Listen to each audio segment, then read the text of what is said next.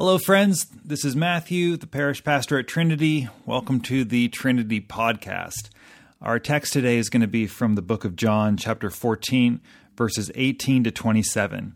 It comes from a much larger section in John's gospel that's called the Upper Room Discourse. It's a really beautiful, rich, comforting section of the scriptures where Jesus is having a, a conversation with his friends and followers uh, for the last time before his arrest and his crucifixion. And it is it's a it's words that are coming from uh, Jesus to people who are feeling uncertainty, who are anxious, who are afraid, who are uh, on the precipice of danger.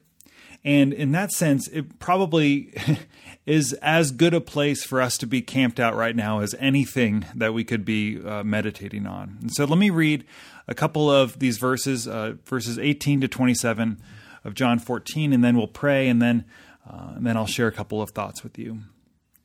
I will not leave you orphaned, but I am coming to you. In a little while, the world will no longer see me, but you will see me. And because I live, you also will live.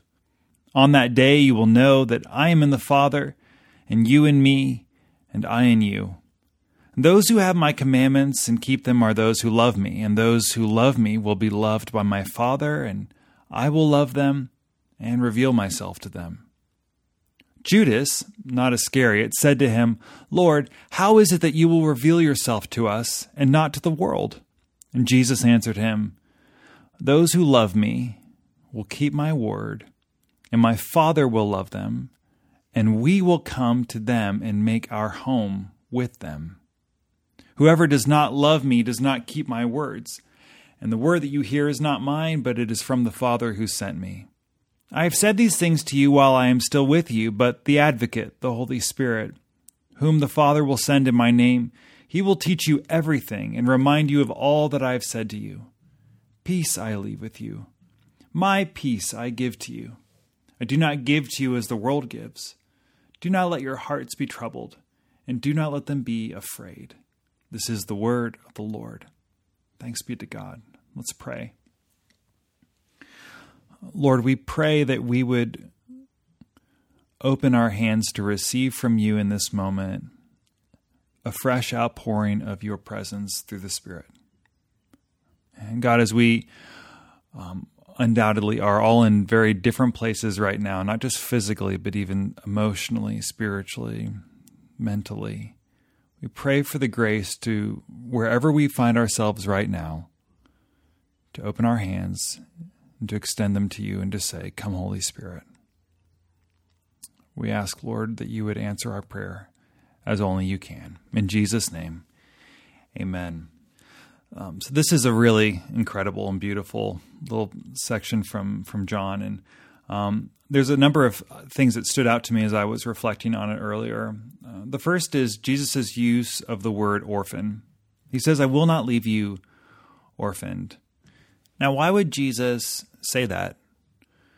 What, what was he sensing in his followers at that moment that made him think, oh, there's something about what you're going through that feels orphan like? That word orphan has been a really significant word in my life with God. Um, not because I am an orphan. I grew up in a home with two wonderful parents and two younger brothers. Um, had a happy childhood. I the reason that the word orphan has been meaningful to me is because it has more to do with how I am prone to see myself. If you think about what is uh, at work in sort of the spirit of an orphan, uh, it's a sense of uh, of isolation, um, a, a, struggle to to perhaps trust um, someone because of the danger that they've experienced in the world. And because of that, there's just a real fierce self sufficiency and independence. Like, I'm going to take care of myself. Uh, I can't trust anyone's going to come through for me. Uh, I don't want to open myself up to vulnerability because that's deeply risk, risky. And so I'm just going to I'm going to do what I need to do to survive. And um, that is almost always a reaction to uh, fear, fear and, and, and unsettledness and uncertainty. And and his followers that night, that's what they're experiencing. They don't know what is around the corner, but they're afraid of it. And Jesus looks at them and says, "You are not an orphan." I'm not leaving you alone.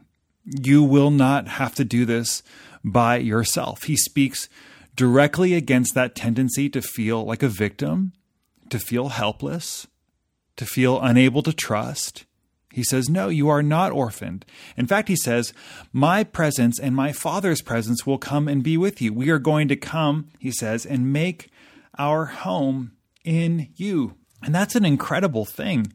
I mean, no matter where you're listening to this right now, maybe you're just sitting in your home or you're uh, on a walk or a run or you're uh, even in your car right now. I, just wherever you are right now, that is where God is right now. God is not too far away. He is not too high. He is as close as your skin and the air in your lungs. Jesus said it so. He said, My Father and I will come and we will make our home within you.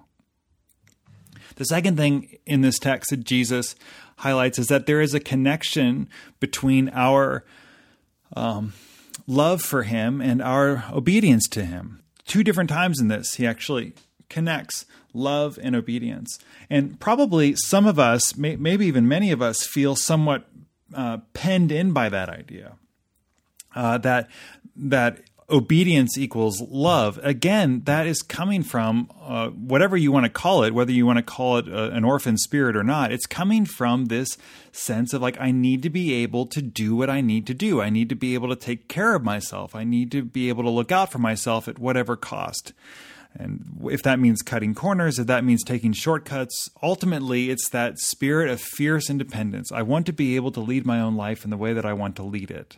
I don't want to abdicate that responsibility. I don't want to abdicate uh, the leadership or the rulership of my own destiny to someone else. And Jesus says, no, the way that you respond to my presence, the way that you show me that you love me, that we're in a relationship with one another, is that you let me lead you. Make no mistake about it. Oftentimes, the reason that people remain in a in a spirit of orphanness is not because they have to, it's because they want to. It's because I don't want to give up control. I don't want to give up say over my life. Jesus is arguing directly against it, and he's offering a compelling alternative. He's offering belonging and home, peace, love, acceptance, but to be in the family means to be willing to, in a sense, to join, to lose myself in that family, to become a part of a greater thing, and as it were, to follow the house rules. This means nothing less than the loss of some degree of personal freedom. It's it's uncomfortable. And yet Jesus says, This is how I know that we are doing this with one another when you're letting me lead you and guide you. And he offers, thirdly, uh, that there is a benefit to this, and that is that he offers to us a kind of peace that can't be found elsewhere. Um, he says there's two kinds of peace that comes to us. There's the peace that the world gives, and then there's the peace that I give, and they're they're very different things. In this season in particular, I, I know that many of us are looking for ways to find peace. I think what's been exposed in me a little bit is that there was just a general sort of peace that I experienced from the life that I was leading, uh, that was in constant contact with people, that had a variety of humans in my life, that I was being around, the general buzz of living out, the productivity of teamwork, um, or even just the relative predictability of life for some of you, it's it it wasn't the the the buzz of living out. It was actually the the space for solitude and isolation, which has been taken from you because you're constantly in an overcrowded house now with roommates or family members, children that you're having to school or whatever. Whatever it was, these things provided a sense of of peace and predictability and stability, and they've all been taken from me now. And so now we're having to come up with alternatives for counterfeits. How can we how can we find peace? And oftentimes that means running to appetite, cravings, uh, running to, to Netflix, whatever it is, looking for ways to try to stabilize us in one way. And Jesus just says, um, I think essentially, like, how is that working for you? Are you finding that it's delivering on the promise? Would you like perhaps a different kind of peace, the kind of peace that only I can give you? He says that if you enter into loving union with me, begin to let my Father and I come and live with you, and to be as close to you as your skin. Um, you follow us. You let you let my voice be the voice that guides you. You will begin to experience a new kind of peace. The fourth thing he says is that this specifically comes to us through the Holy Spirit. Uh, that we need to be developing an awareness of and an openness to the work and the movement of the Holy Spirit in our life. About a year ago, I started praying the prayer "Come, Holy Spirit." It's not that I never prayed it before. I just I just began to pray it like every day, and that's because God was waking some stuff up in me to how He wanted uh, me to be more aware of the Spirit's work in my life. He he was he was opening me up into sort of a new frontier in that sense. And I just began to ask, Come, Holy Spirit. It's a way of saying, I want the real thing. I don't want pretend peace. I don't want counterfeit. I, I actually want you. I want the real thing. I want the true peace that comes from me laying down my fierce independence and coming into the home where my new family lives, where my Abba Father is, and where my brother Jesus waits for me. I want the real thing and nothing less than that. And I would just encourage you. I, I think Chris has mentioned this in recent podcasts as well, and um, I, I just think it. I think that we need to be using this time to be asking God to stretch us, perhaps, and asking for the Holy Spirit to come. And and that might mean praying for uh, the presence of the Spirit in new ways, or praying for the gifts of the Holy Spirit. Uh, one of the things that I've been praying for is the gift of faith, just the ability to to have deep faith that is that is louder than the circumstances around us right now that believes that God is on his throne and that he is good and that he's doing good things, and even in the midst of this. Jesus looks at you and me today, no matter where you are, and he says, You are not orphans. You are in a family. I'm your brother. You have a father. There is peace available to you if you will begin to let me guide you through the Spirit.